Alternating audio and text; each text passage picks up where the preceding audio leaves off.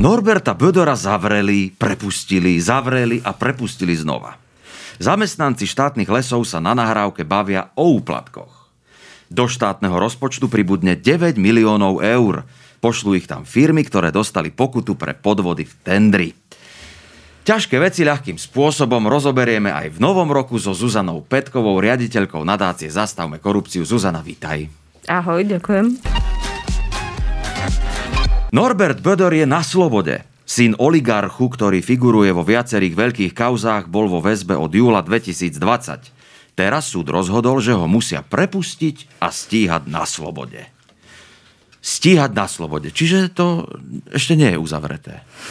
Nie, nie je to uzavreté. Veľa ľudí si myslí, že keď ho prepustili z väzby, že je nevinný, ale o jeho vine alebo nevine rozhodne súd. Jednoducho to znamená len toľko, že vyšetrovanie je ukončené a že Norbert Böder svojou prítomnosťou na slobode napríklad nemôže ovplyvniť žiadnych svetkov, lebo tí už boli vypočutí, tí už svoje svedectvo policii podali. Áno, lebo ja som si to tiež tak predstavoval, že keď ho prepustia, tak je zrazu slobodný, ale teda hovorí, že, že to tak nie je. No nie je to tak, navyše on je stíhaný vo viacerých kauzách, toto bola len jedna z nich, pre ktorú bol väzobne stíhaný. E, rozumiem, tak ale pán Bödor teda pôjde e, pred súd. Kedy a za čo? Áno, vo februári a je to kauza, ktorá sa volá dobytkár. Dobytkár preto, lebo sa týka pôdohospodárskú platobnú agentúru. To je štátna agentúra, ktorá rozdáva dotácie farmárom. A tu v zásade sa teda podľa toho vyšetrovania javí, že táto agentúra fungovala korupčným spôsobom. Jeden zo svetkov vypovedá, že tieto peniaze z korupcie mali končiť aj v Nitre práve u pána Bodora, ktorý to samozrejme popiera a hovorí o tom, že to je celé vymyslené. No dobre, ale vieš, mňa zaujíma také, že teda keď ho pustili na slobodu, tak ja by som tak akože predpokladal, že e, si zoberie batôštek a že, e, že, že zdrhne. Ako sa toto dá akože zabezpečiť, aby sa to nestalo? Tak e, ja si myslím, že každý takýto podozrivý, ktorý je prepustený na slobodu, tak je sledovaný políciou. Je pravda, že pán Béder má aj finančné možnosti, aj zázemie na to, aby mohol napríklad dlhšie podbudnúť niekde v Dubaji a podobne. No, no, no. Ale ako vravím, takýto, takýto podozriví bývajú sledovaní polícii, políciou a pri každom nejakom náznaku, že by mohli ujsť, by ich policia zadrží. Samozrejme nie vždy, niektorým Aha. sa to aj podarí, podarí zdúbkať, no. ale teda... Ja ho nechcem na nič navádzať samozrejme, ale teda podľa všetkého on má teda nárováši toho viac. Vieme to tak nejako uh, zhrnúť? No, nevieme ešte, že či to má na rováši, lebo nie je právoplatne odsúdený, mhm. ale je fakt, že je obvinený vo viacerých prípadoch. Jeden sme spomínali, to je ten dobytkár, potom je kauza Valčeky. Tam vlastne vypovedal Bernard Slobodník, čo je bývalý šéf finančnej polície, že dostal od neho úplatok, ktorý mal ďalej posunúť vyšetrovateľovi aby ten neriešil kauzu karuselových podvodov, do ktorej bol zapletený aj príbuzný bývalého ministra, pán Štefan Žiga. Mm-hmm. Takže to je jedna vec. A potom je ešte ďalšia veľká vec, kde takisto vlastne už sa chýli ku súdu a to je kauza očistec tam je spolu s ním obvinené aj bývalé vedenie polície, napríklad ex-prezident Tibor Gašpár, ale aj ďalší ľudia znaky. A jedná sa v zásade o to, že políciu mala prerásť akási korupčná chobotnica, ktorá na nejaké požiadavky buď politikov alebo, alebo aj iných osôb buď stíhala alebo nestíhala ľudí a prípadne zametala nejaké dôkazy pod koberec, brala úplatky a tak ďalej. Mm-hmm. No, lebo niektorí, teda nebudeme hovoriť ktorí, uh, si myslia, že pán Dodor je politický väzeň. Ty si čo myslíš? Je politický väzeň? Tak o tom, že e, nie je politický väzeň a že sa e, orgány činné v trestnom konaní, to teda policia, prokuratúra, súdy neriadia nejakými politickými príkazmi, svedčí aj to, že ho e, sudca, že ho súdy prepustili vlastne na slobodu, že je stíhaný na slobode a že keď prišiel tiež návrh na jeho ďalšie vzatie do väzby v inej kauze, tak takisto mu sudca nevyhovel to znamená, že ten sudca vlastne jedná podľa, podľa dôkazov, nie podľa nejakých politických želaní niekoho.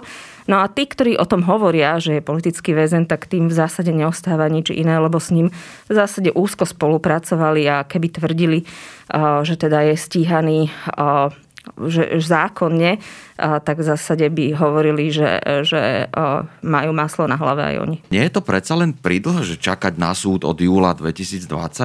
Veď to je rok a pol, nie? No, je to naozaj veľmi dlhé obmedzenie eh, slobody, ale teda ja neviem, ja nie som právnik, ani som nevidela ten spis, takže eh, neviem, že či vlastne je to opodstatnené, že policia potrebovala tak dlho, aby vlastne tú vec vyšetrila. Každopádne aj Ústavný súd, aj Európsky súd pre ľudské práva vždy zdôrazňuje, že tá sloboda toho jednotlivého človeka musí byť obmedzená na čo najkratší čas a nesmú tam byť nejaké prieťahy v konaní a policia má hlavne v týchto väzobných veciach konať čo, čo najrychlejšie, ako vie. Aha.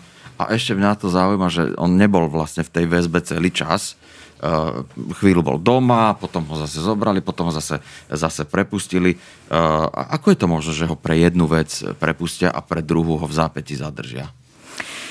tej, v tej kauze dobytkár bolo už v zásade ukončené vyšetrovanie, ano. tam ho pustili a keď ho pustili, tak ho polícia vlastne opäť zadržala pre tú kauzu Valčeky, e, ktorej vyšetrovanie ešte stále prebieha policajný prezident, teda zodpovední e, policajní funkcionári to vysvetľovali tým, že vlastne mali obavu, že by mohol aj v tejto veci ovplyvňovať svetkov, ale sudca mal iný názor, e, takže vlastne ho pustil e, na slobodu aj, aj čo sa týka tej druhej kauzy.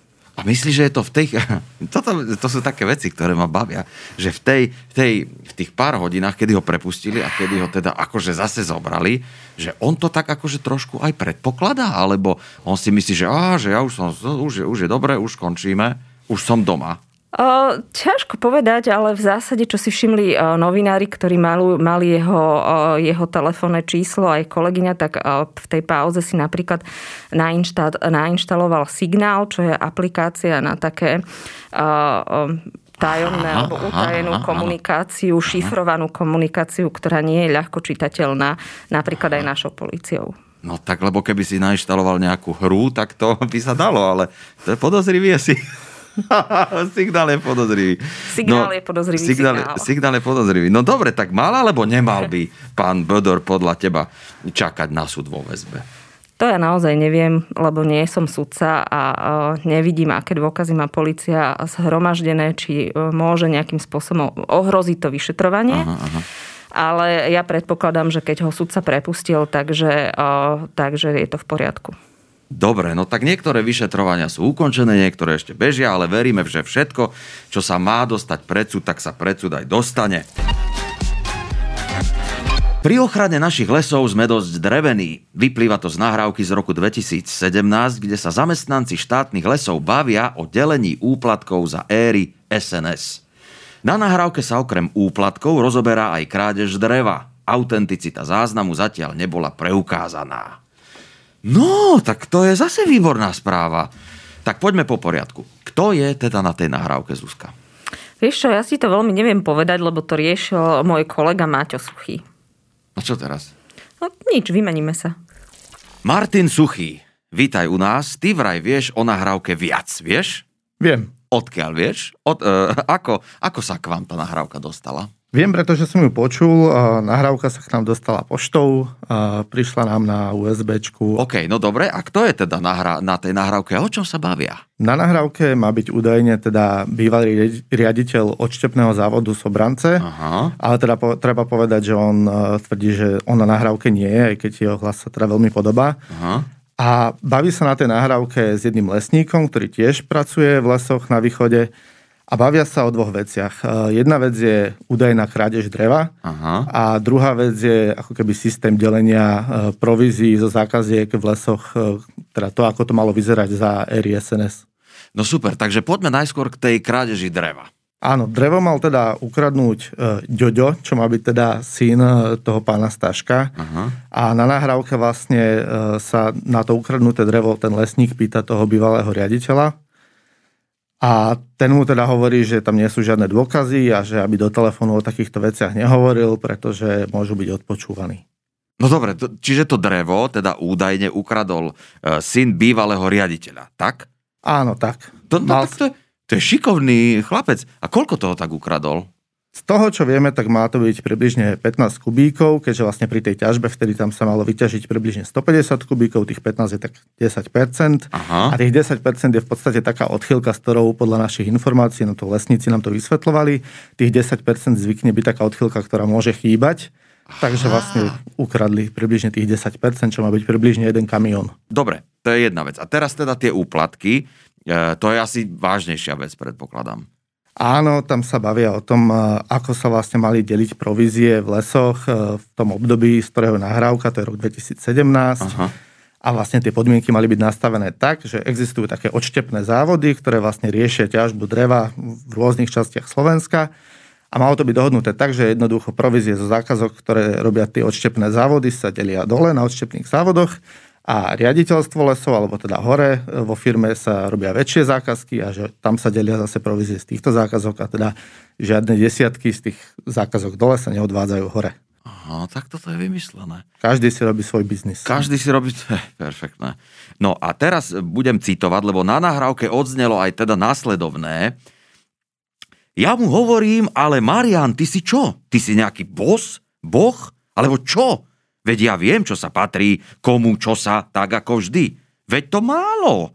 My tu za 5 tisíc stavby staviame a on bude hovoriť ľuďom, že on musí hore odniesť peniaze. No, to, a toto bolo o čom? No ten hlas, ktorý má teda údajne patriť pánovi Staškovi, sa rozčuloval nad e, údajným konaním e, vtedajšieho riaditeľa, pána Mariana Sejnu, ktorý sa mal v deň vyplatenia faktúry dodávateľovi stretnúť s týmto dodávateľom, ten mu mal dať to, čo sa patrí. Aha. A on sa mu potom mal následne ozvať, že však málo mu dal a teda argumentoval práve tým, že on mu dal málo, lebo on musí ešte poslať hore nadriadeným čas toho. No ale veď toto sú riadne šupy, čo, čo, čo počúvam. A čo sa teda teraz deje s tou, s tou nahrávkou?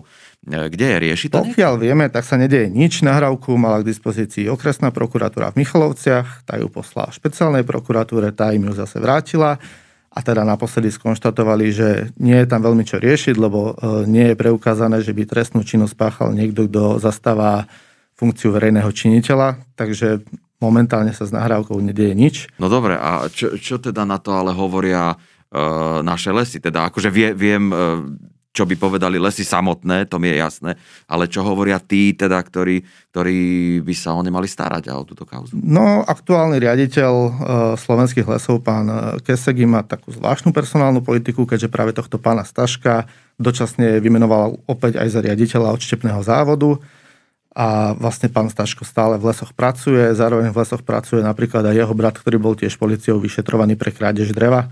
Takže e, pokiaľ by to bola pravda, tak vyzerá to na taký family business tam. No tak lebo toto nebude jeden jediný prípad na Slovensku. Predpokladám, že, že e, takýchto biznisov je viac.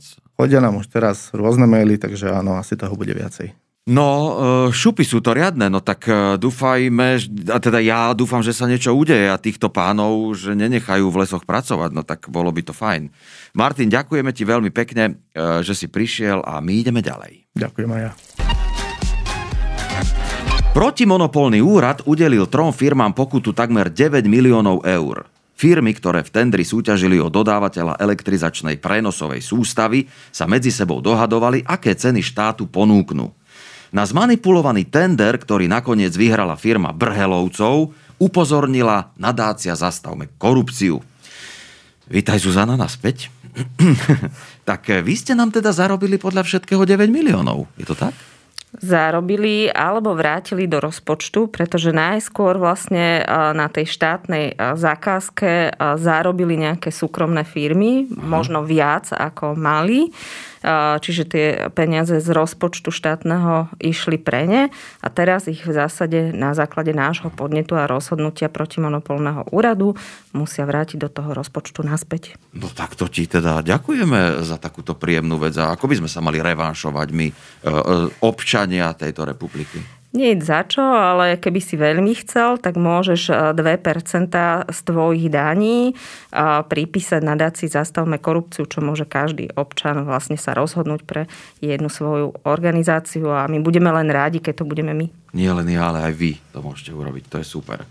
No dobre, tak to je konečne nejaká dobrá správa. Poďme si to teda rozobrať. Čo to bol teda e, za tender? Elektrizačná prenosová sústava. To je čo?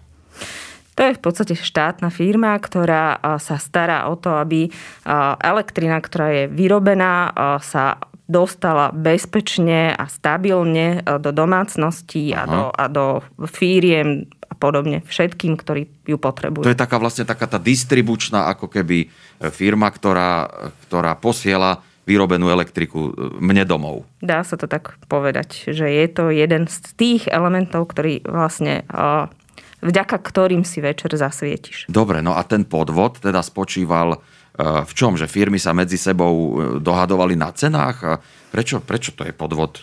Čo, čo, čo, čo z toho mali? No mali z toho pravdepodobne vyšší zisk, pretože keby tie firmy, bavíme sa o tom, že vlastne výťazom boli dve firmy, ktoré boli z portfólia alebo boli blízke oligarchovi Jozefovi Brhalovi. Aha. Keby tie firmy riadne súťažili o tú zakázku, tak sa dá predpokladať, že vlastne tá cena by bola nižšia a že teda štát by si od nich kúpil služby. Konkrétne išlo o nejaké montážne stavebné práce za vyše 30 miliónov eur, že by si tieto e, služby e, kúpil lacnejšie. Dobre, a toto prečo rieši e, protimonopolný úrad a prečo to nerieši úrad pre verejné obstarávanie? No, na Slovensku máme viac kontrolných úradov. Úrad pre verejné obstarávanie je jedným z tých, ktorý kontroluje, či sú súťažné podmienky, v ktorých sa v súťažiach, v tendroch, kde sa vlastne súkromné firmy uchádzajú o štátne zákazky, či sú nastavené spravodlivo a transparentne. Ale aj ak, sa, ak sú takto nastavené, tak sa môže stať, že tie firmy sa dohodnú, vytvoria tzv. kartel, čo je v rozpore s nejakým súťažením na trhu a podobne. Aha. A v tieto kartely zase kontroluje protimonopolný úrad, ktorý to má aj v názve, že je proti monopolom, lebo tie škodia trhu proti kartelom. To je vlastne ako taká uh, trhovisko na miletičke, že oni sa dohodnú, že paprika bude za rovnakú cenu. To je vlastne také, to je akože kartel? Presne. Normálne, keby Aha. tí predajcovia, ja neviem, že z juhu prišli, tak Aha. by predávali papriku yes. za 1 euro a, a ich sused za 2 eurá, tak ideš k e, tomu predajcovi, ktorý má veľké, pekné papriky za euro. Aha. Ale keď sa obidvaja dohodnú, že, že tie papriky budú stať 2 eurá, hoci ich výrobná cena je oveľa nižšia, mohli by dať aj nižšiu cenu, e, tak ty už nemáš na výber, musíš si kúpiť tú papriku za 2 eurá. No alebo idem na iné trhovisko alebo... Mm-hmm, no dobre. No e, mňa znovu zaujíma, ako ste to vedeli, že, že niečo takéto sa niekde udialo? No, e, na toto vlastne je to vec, ktorá je pomerne e, stará, pár rokov dozadu. Hm. A prišiel na to náš bývalý kolega, ktorý je teraz investigatívny novinár v aktualitách, Martin Turček. A on je taký vášnivý dátový analytik, hrať sa vlastne hrábe v rôznych registroch. Takže si pozeral zmluvy, ktoré uzatvárali štátne firmy a prišiel vlastne na tieto konkrétne zmluvy. Práve ho zaujalo, že sú to firmy blízke pánovi Brhelovi. Pozrel sa vlastne na to, ako sa o tejto zákazky súťažilo a prišlo mu veľmi podozrivé, že medzi jednotlivými položkami boli veľké rozdiely cenové a tak ďalej. Tak si vypýtal ešte ďalšie a ďalšie informácie a vlastne vyskladal si z toho, že tie firmy sa jednoducho museli dohodnúť. No to je perfektné. Dobre, takže úrad za podvod vyrúbil teda e, firmám riadnu pokutu, e, ale tie firmy, teda oni ju aj zaplatia, alebo ostane teda akože pri tom, že len dostali tú pokutu? Že, že, že to neuhradia? No, je to naozaj pokuta e, jedna z najvyšších vôbec v histórii vlastne rozhodovania protimonopolného úradu. A firmy majú možnosť e, sa ešte odvolať na rádu protimonopolného úradu, čo je ako keby nejaký vyšší orgán, ktorý posudzuje, že či e, vlastne PMU rozhodol správne. ak aj ten potvrdí pôvodný nález, tak ešte majú šancu sa so štátom uh, súdiť, aha, aha. Uh, podať tzv. správnu žalobu. No a, ale to je v zásade dosť veľké riziko, pretože ak prehrajú, tak by museli platiť aj nejakú náhradu súdne trovy a tak ďalej. V konečnom dôsledku, ak to potvrdí aj súd, tak to budú musieť zaplatiť. No ďakujem, Zuzana. No tak mm, zase stále sa niečo deje, zase som o niečo múdrejší. Ja sa veľmi teším, že sa bude niečo diať. Aj keď zase bolo by na druhej strane dobre, keby sa nič nedialo a žili by sme v takom celom tom kľude. Ďakujem ti, Zuzana. Ďakujeme aj Martinovi, že tu bol a my sa tešíme s vami na ďalší podcast.